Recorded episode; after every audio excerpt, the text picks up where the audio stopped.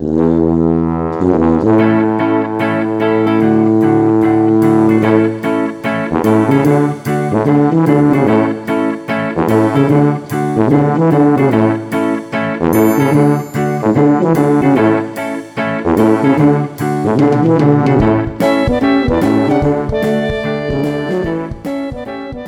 deň, priatelia. Vítam vás pri ďalšej epizóde Viac než fitness podcastu. Moje meno je stále Jakub Bucko, na tom sa už pár epizód nič nezmenilo a nie som si istý, či sa to niekedy zmení. A v dnešnej epizóde by som rád rozobral tému a veci, ktoré si myslím, že by mohlo, mohli mnohým ľuďom pomôcť na ich ceste nie len za chudnutím, ale za tým zdravým životným štýlom, o ktorom všetci stále dookola rozprávame.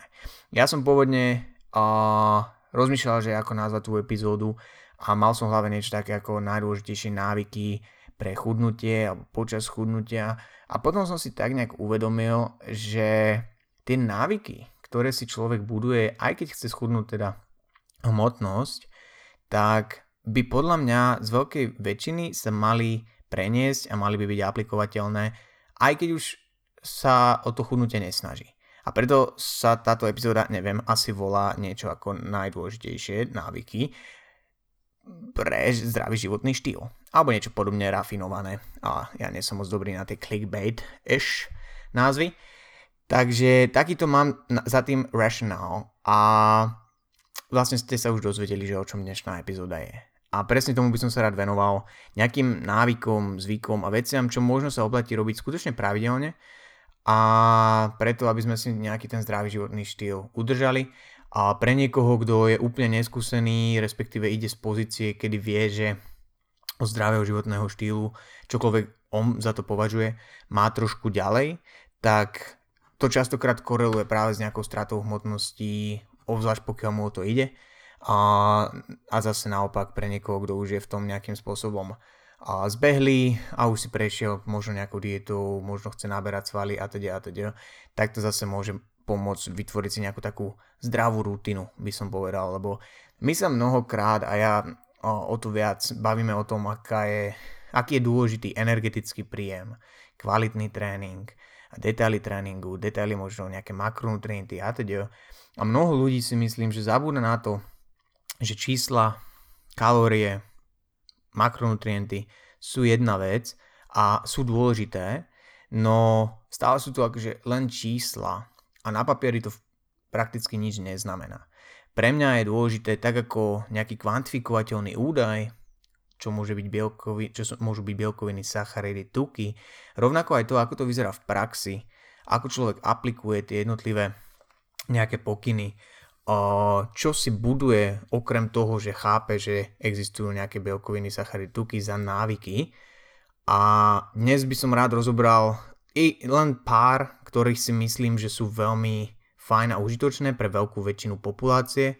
Dnes už si dovolím povedať, že som pracoval s dosť veľkou vzorkou klientov a pri mnohých z nich sa práve na tieto veci oplatilo sústrediť a teda chcem len posunúť ďalej nejaké moje skúsenosti a s nejakým vysvetlením toho, že prečo si myslím, že zrovna tieto veci fungujú a veľkému množstvu ľudí. A na úvod by som ale ešte raz dôraznil tú dôležitosť toho, snažiť sa vybudovať si nejaké, nejaké návyky, ktoré nám umožňa, ak nám teda ide o tú chudnutie, potom, keď schudneme, keď dosiahneme ten svoj nejaký cieľ, krátkodobý, strednodobý, tak aj si udržať tú hmotnosť, pretože ten dlhodobý cieľ by mal byť práve to, že nevrátiť sa späť, to vidíme mnohokrát a z toho podľa mňa vznikol aj taký ten hate celej tej diet culture, že veľmi veľa ľudí s nadváhou alebo obezných ľudí, a aj keď napríklad sa im podarí schudnúť hej, behom roka dvoch, tak nejaký follow-up po 3-4 rokoch ukáže, že to všetko nabrali naspäť a to určite nemá nejaký pozitívny vplyv na ich mentálne zdravie.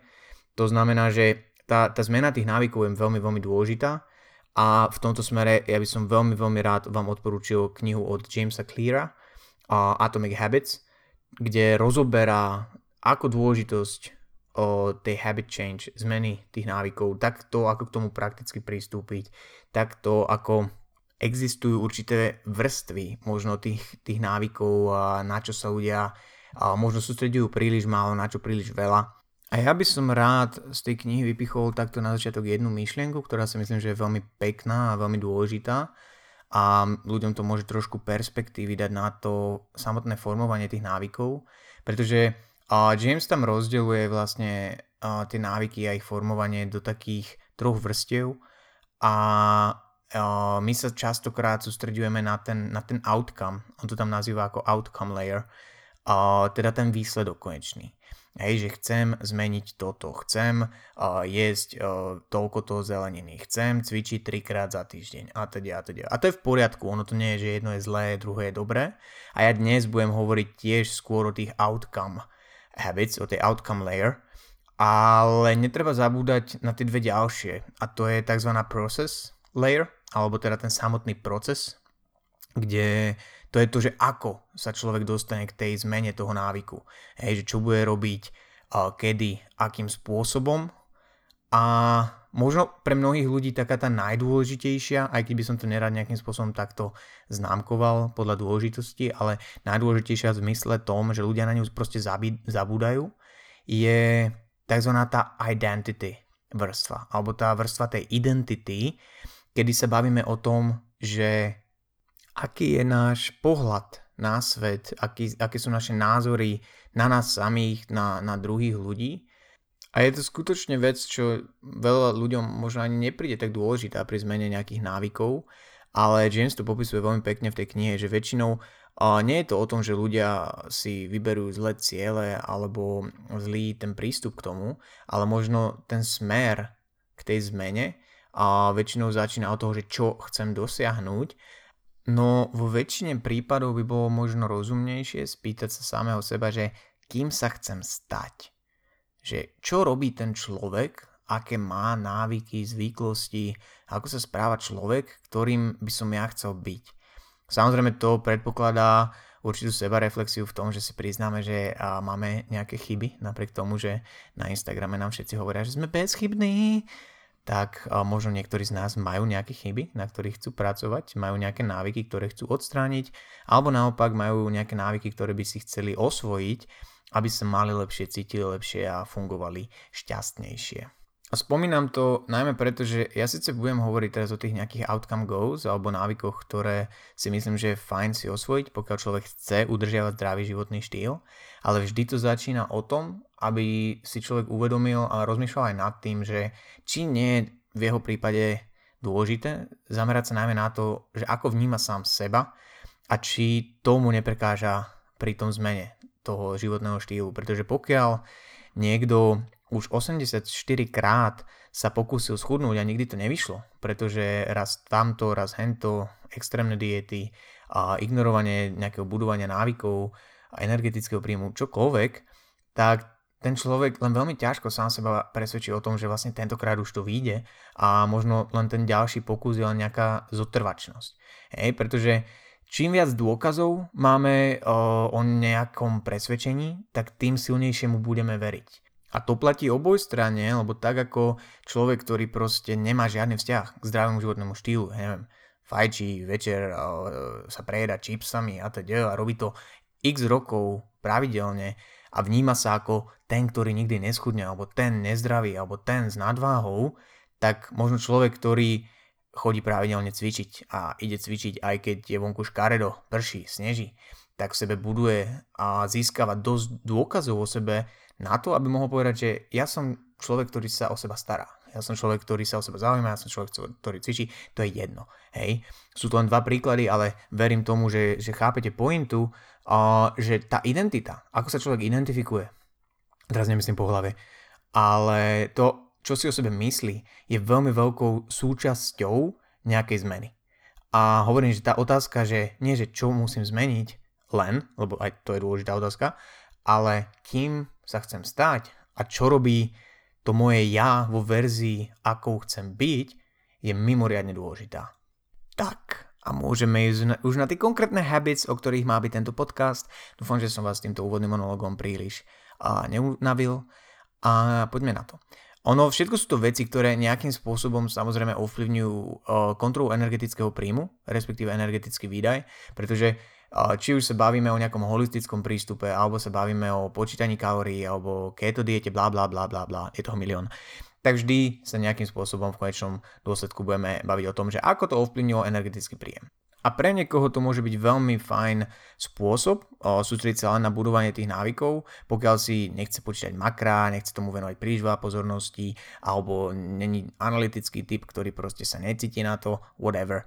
O, a niekomu to stačí. Ja osobne to rád kombinujem, hlavne pri práci s klientami, že ako nejaké kvantifikovateľné veci, tak aj sústredovanie sa práve na tieto návyky, pokiaľ sú nejaké, na ktorých si myslím, že sa oplatí pracovať. Jeden z nich, taký asi že najčastejší, čo ľuďom trošku uniká, tak je snekovanie.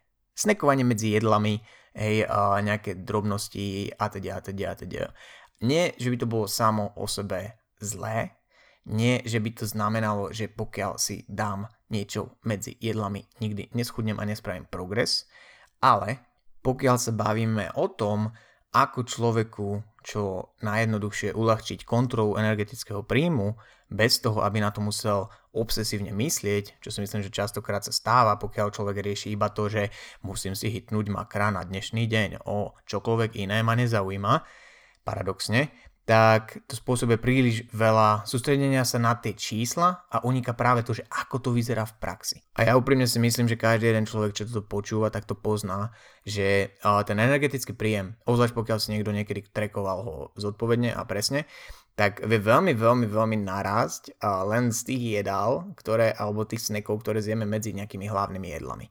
Hej, jedna tyčinka tam, druhý koláčik tam a teda a teda. A nejde ani tak o to, konkrétne jedlo, konkrétnu potravinu, že čo si človek dá, ale o fakt, že väčšinou, keď sa snackuje, tak je to veľmi také mindless eating, že človek si málo kedy sadne k tomu nejakému snacku a, a reálne si ho vychutná ako plnohodnotné jedlo, akokoľvek je veľké, ale častokrát to ľudia do seba hádžu bez toho, aby nad tým vôbec rozmýšľali.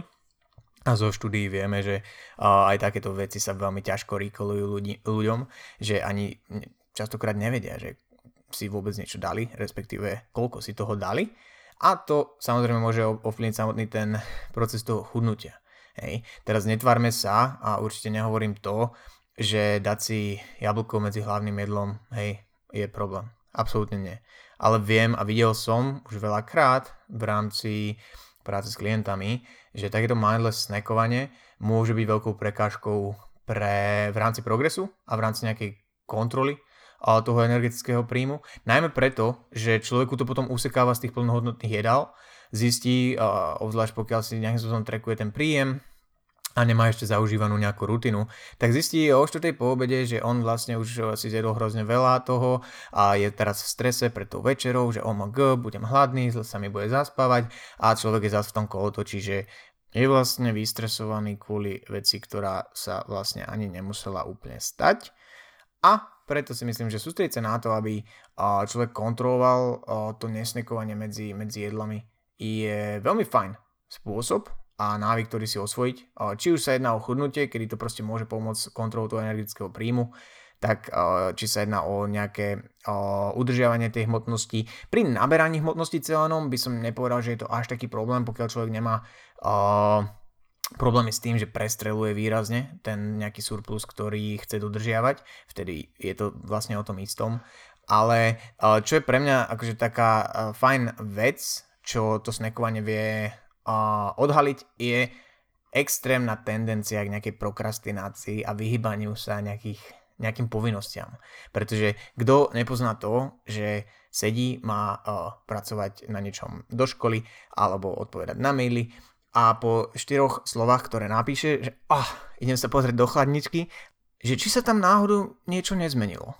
A takýmto spôsobom niečo si vybere a už z toho je milión iných, iných vecí, ktoré vlastne robí. A je to veľmi fajn forma prokrastinácie, čo si budeme hovoriť, ale ono to nepriamo vlastne vie a povedať človeku, že by mal zapracovať na svojom časovom manažmente. A ja osobne z mojej skúsenosti vám viem povedať, že najlepšie sa mi vždy dodržiaval nejaký deficit keď som proste bol busy časovo, lebo som mal toľko roboty, že som nemal čas až tak myslieť na jedlo a riešiť jedlo medzi tými hlavnými jedlami, ktoré som vedel, že sú cca v tomto a v tomto časovom úseku v rámci toho dňa vybavím to vybavené. Takže ak o, o sebe človek vie, že má problém v úvodzovkách s týmto snekovaním v zmysle, že mu to nejakým spôsobom uh, stiažuje dodržiavanie nejakého energetického príjmu alebo proste zvykne jesť kraviny len medzi tými jedlami, lebo hovorím, dať si jablko proste medzi, medzi jedlom nikdy nebol problém a nikto ešte nikdy nebol označený za niekoho, kto nežije zdravo, len pretože uh, si dal jablko medzi jedlami. Hej, ne, neťahajme to zase do druhého extrému. No pokiaľ uh, sa pozrieme na možno na 80% populácie, tak málo kto kto má problém s manažmentom nejak hmotnosti alebo len celkovo s tým zdravým životným štýlom, o, snekuje v robote na jablkách. Hej, väčšinou sú to spoločné cukriky a spoločná skrinka s čokoládkami a tak. Takže možno je efektívnejšie miesto toho sústrediť sa na to, že ja nebudem jesť toto a toto a toto, lebo to sú zlé potraviny, a tak sa sústrediť na to, že nebudem snekovať medzi jedlami, pretože mám ich výdatné, môžem si v rámci nich uvariť, čo mi chutí, alebo dať si, čo mi chutí. A to snekovanie je väčšinou len o nejakej nude, alebo zaháňaní nejakých či už nepríjemných emócií, čo ja osobne nie som fanúšikom takého spájania si emócií a jedla, a teda sa sústredím na to, aby som to nerobil. Ja osobne som sa vždy snažil si trekovať takéto veci, že sledovať, že OK, dnes ako som na tom, ak sa mi podarilo dodržať tento habit a ono to môže byť len uh, typom osobnosti, uh, ako ja fungujem, že som taký analytickejší typ alebo mojou prácou, že proste potrebujem dáta k tomu, aby uh, som mohol nejakým spôsobom pracovať s ľuďmi ale ja osobne si myslím, že pre veľa ľudí, keď proste vidia niečo a môžu si sledovať nejakú streak, nejakú proste sériu úspešných dní za sebou, tak je to fajn aj nejak vizualizovať uh, nejakým spôsobom. Takže to je možno také side odporúčanie vlastne ku všetkým tým habits. Ja osobne to vnímam ako takú celkom zaujímavú hru, že človek môže vlastne si povedať, že kým sa chce stať, čo by chcel zmeniť, čo si myslí, že mu prospeje v živote a zamerať sa na to. Hej, a to môže byť, akže teraz odhľadnúť od tejto epizódy, tak ono to môže byť od nejakého pravidelného učenia sa, hrania na nejakom hudobnom nástroji, až cez uh, pozerania nejakých edukačných videí, whatever. A vlastne over time, za nejaký čas, keď to človek robí pravidelne, tak si uvedomí, že aha, toto sú veci, ktorí, ktoré robili a, alebo robia tí ľudia, čo sú najúspešnejší v tomto obore a ja vlastne už nie som tak ďaleko od nich lebo som prebudoval svoje návyky. A takže mne to príde fascinujúce, že človek je vlastne, fakt ako sa hovorí, že strojcom svojho šťastia a v konečnom dôsledku svojej identity. To len taká o, vsúka pomimo v rámci nadšenia nad úplne banálnou vecou z mojej strany.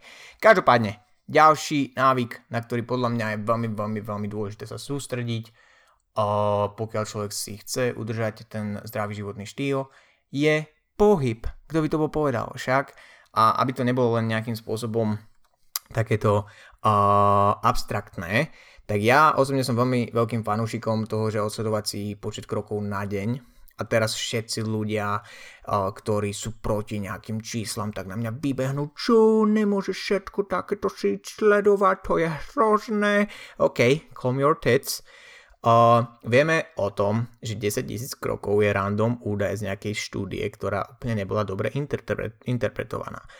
Každopádne, uh, sledovať si túto aktivitu je veľmi dôležité, uh, najmä v rámci chudnutia, pretože to telo, jeden z mechanizmov, akým sa adaptuje na nižší príjem je, že lenivie. Nie človek lenivie, ten môže, ale aj to telo samo o sebe proste si chce šetriť pohyb, a človek, keby mu to trekoval niekto za neho, tak možno zistí, že tak ako keď mal vyšší príjem, tak pohode krokoval 10 tisíc krokov, tak po troch mesiacoch diety jeho štandard je 7,5 tisíc.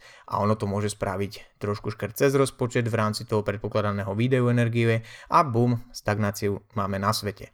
Na druhej strane, pokiaľ sa nebavíme len o chudnutí, lebo nie je to len o tom táto epizóda, tak ten pohyb proste pomimo, pohyb vonku, pohyb na slnku, je proste dokázaný, že je super, tak ho robme.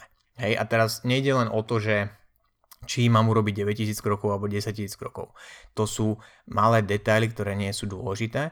Skôr by som sa sústredil na to, že vybudovať si také návyky, ktoré mi umožňa pravidelne, denne ideálne, sa hýbať. Hej, pokiaľ viem, že mám nejaký office job a proste 7-10 hodín na riti a nemám inú možnosť, lebo veľmi ľahko sa nejakému fitness trénerovi povie, že o, musíš sa hýbať, to, tak zmeň prácu, kokot. No určite, poviem kvôli tebe meniť prácu. Tak sa proste treba pozrieť na to trošku z vyššej perspektívy, že ako by som mohol tú aktivitu do toho dňa dostať. Hej? A nemusíme sa baviť len o 10 tisíc krokoch. Môže to byť o tom, že OK, každý deň vystúpim o zastávku skorej.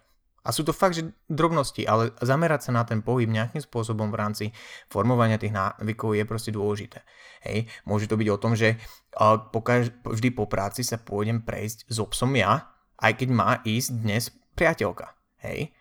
Takže nejakým spôsobom zakomponovať do toho fungovania ten pohyb. Cielený, užiť si ten čas vonku, byť rád, že sa človek môže hýbať.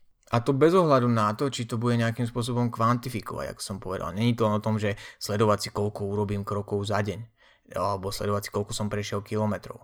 Áno, sú to fajn nástroje, ja ich využívam častokrát s klientami, ale skôr by som bol rád, aby ste sa zamerali na to, že rozmýšľam v tom kontexte, že ako do môjho života dostať pravidelný pohyb alebo viac pohybu každý jeden deň.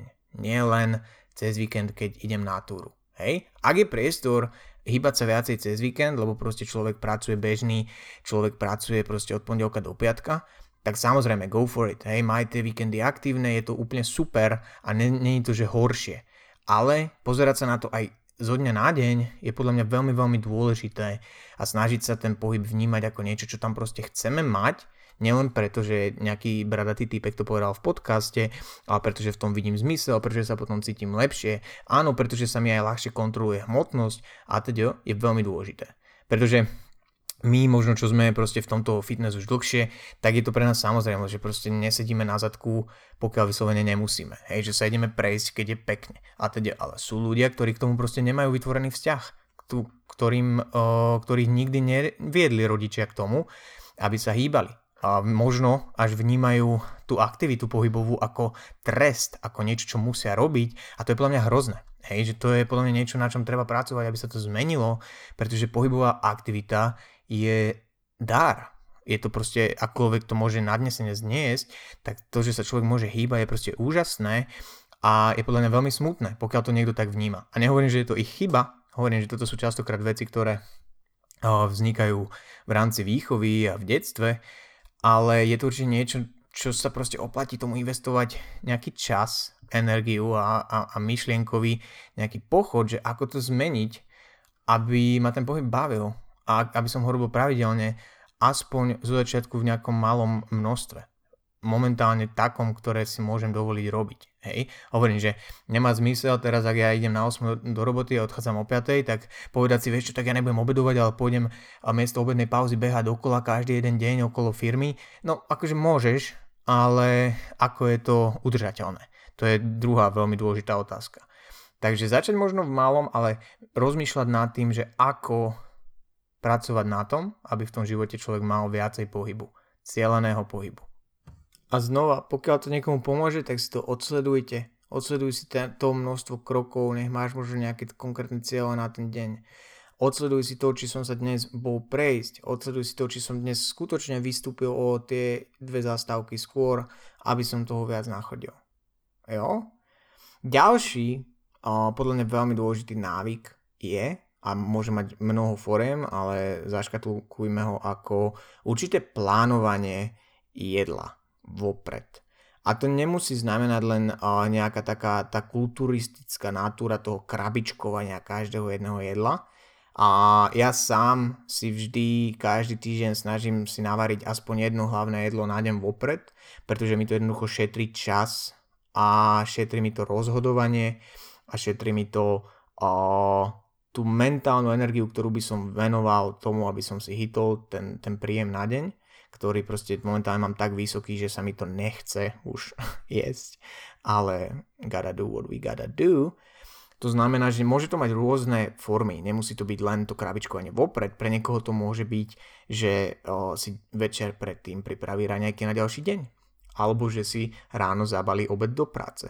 Hej, ale nejaký aspekt toho plánovania, že človek trošku rozmýšľa nad tým jedlom vopred, alebo že aj keď si nebere prakticky nič do práce, ale vie, že OK, pôjdeme sa dnes nájsť tam alebo tam a vie sa, že čo tam majú, aké menu, už nejakým spôsobom s tým vie pracovať, je podľa mňa veľmi, veľmi, veľmi dôležité.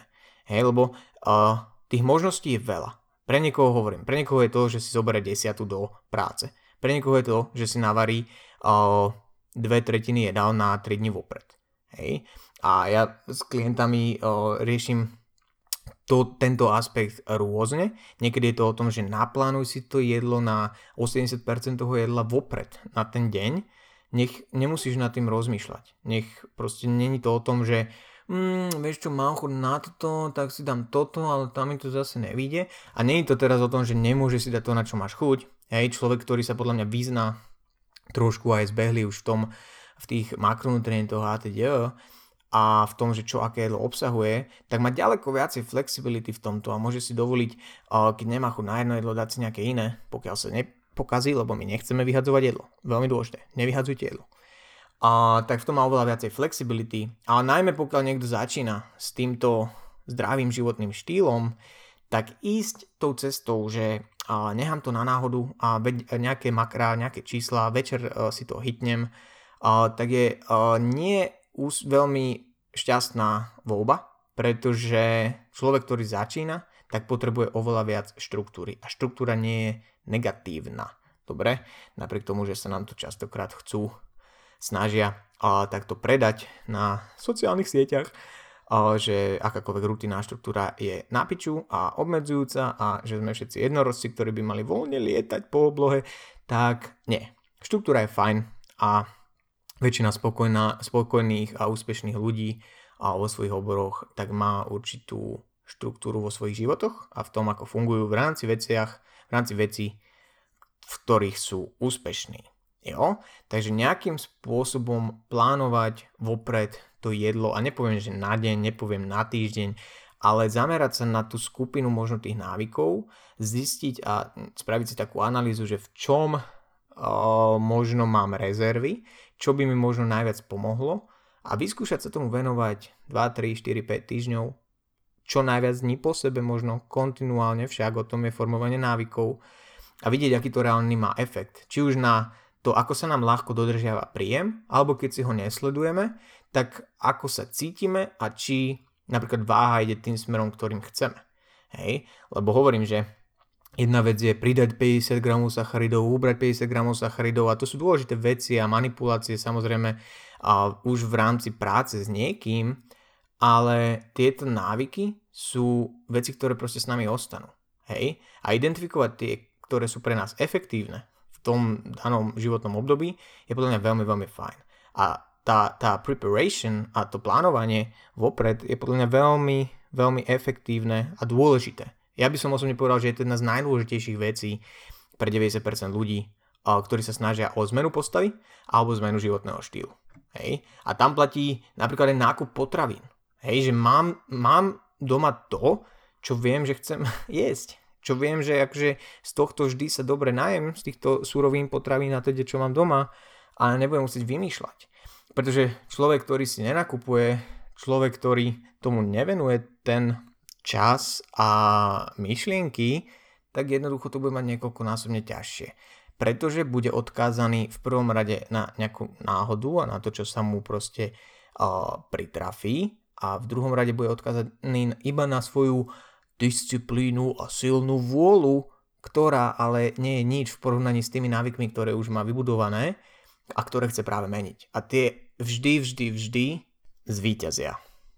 Takže TLDR, nenechávajme veci na náhodu a zamerajme sa na určité plánovanie toho, toho príjmu, toho jedla, aby sme mali približne aspoň nejakého tušáka, že čo budeme jesť, kedy budeme jesť prečo budeme jesť. Tak. A, a posledný. Podľa mňa tiež veľmi dôležitý návyk, na ktorý je dôležité sa sústrediť.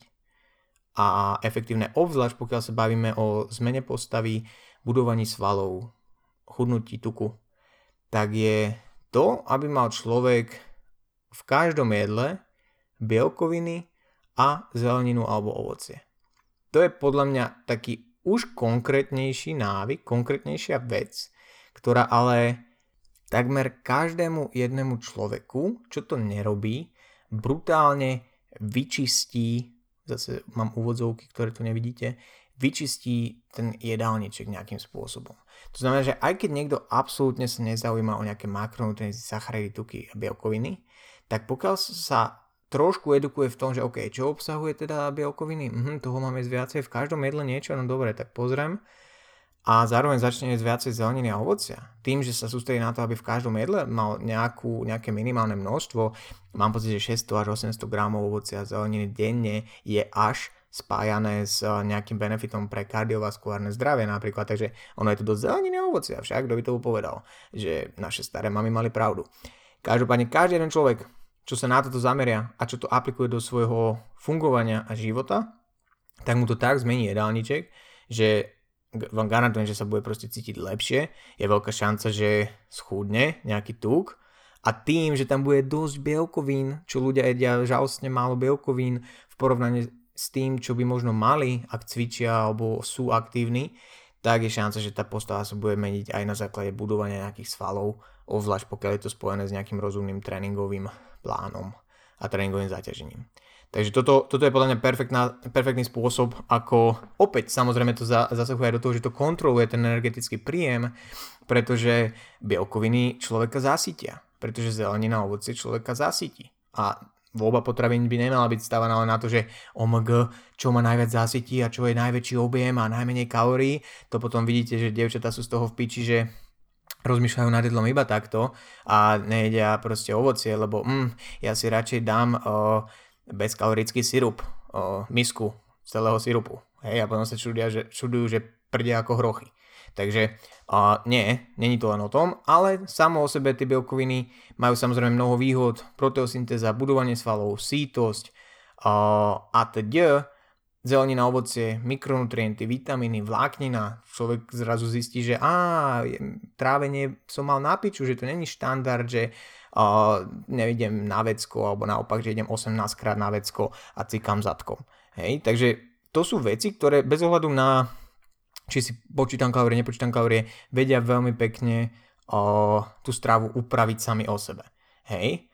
Uh, takisto moja teória je, že existuje málo o, bielkovinovo-dominantných jedál, ktoré sú vyslovene nejakým spôsobom že extrémne kalorické alebo junky, keby som to takto mal povedať, hej, o, čo ľudia, akože, alebo mnoho žien sa čuduje, že o, ja nemôžem schudnúť a ni, nič a som vlastne nejem, na obed som mala cestoviny, karbonára, 8 misiek, ale však cestoviny to je zdravé, no akože je a to neznamená, že človek, ktorý chce žiť zdravo, nemôže jesť cestoviny, ale mnohokrát sú to také veci, že OK, cestoviny a na to o, veľa omáčky a nejaká, nejaké vajíčko a, teda, a je to brutálne kalorické. Hej, čo si budeme, môžeme sa baviť na rovinu.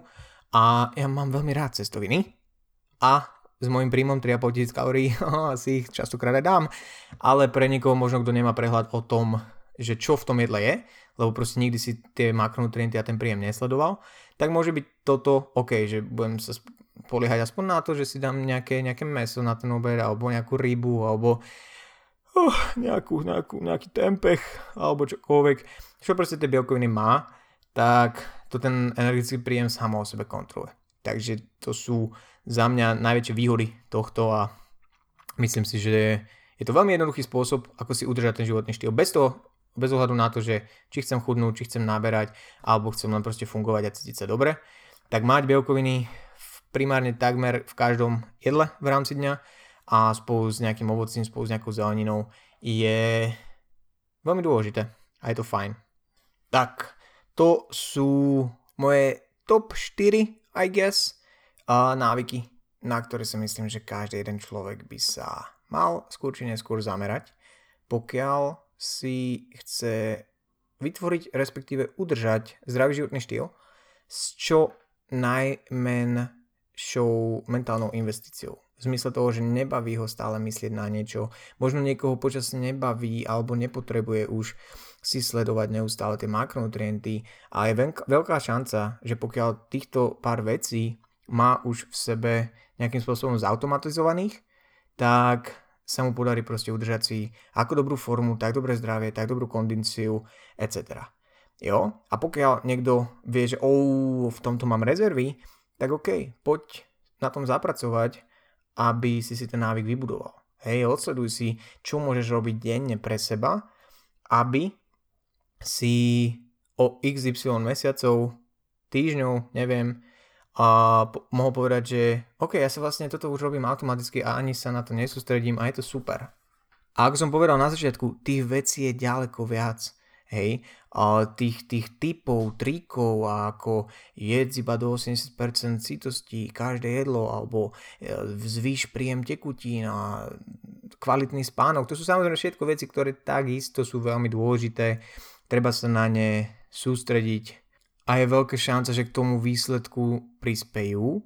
Nechcel som ale to tu naťahovať 10, 12, 15 vecami. Toto sú fakt, že veci, ktoré podľa mňa môže robiť každý, hej, a nie, že každý by nemohol spať, ale z mojich skúseností toto sú veci, ktoré a, sú také best bang for your buck, hej, a nie sú to vyslovene, že ty tipy a triky, ako ojebať to telo, že keď si hladný napísa, no super, ďakujem ti za takúto radu, a, ale praktické veci, ktoré si myslím, že sa dajú udržať. Dlhodobo a k tomu výsledku prispejú asi najviac.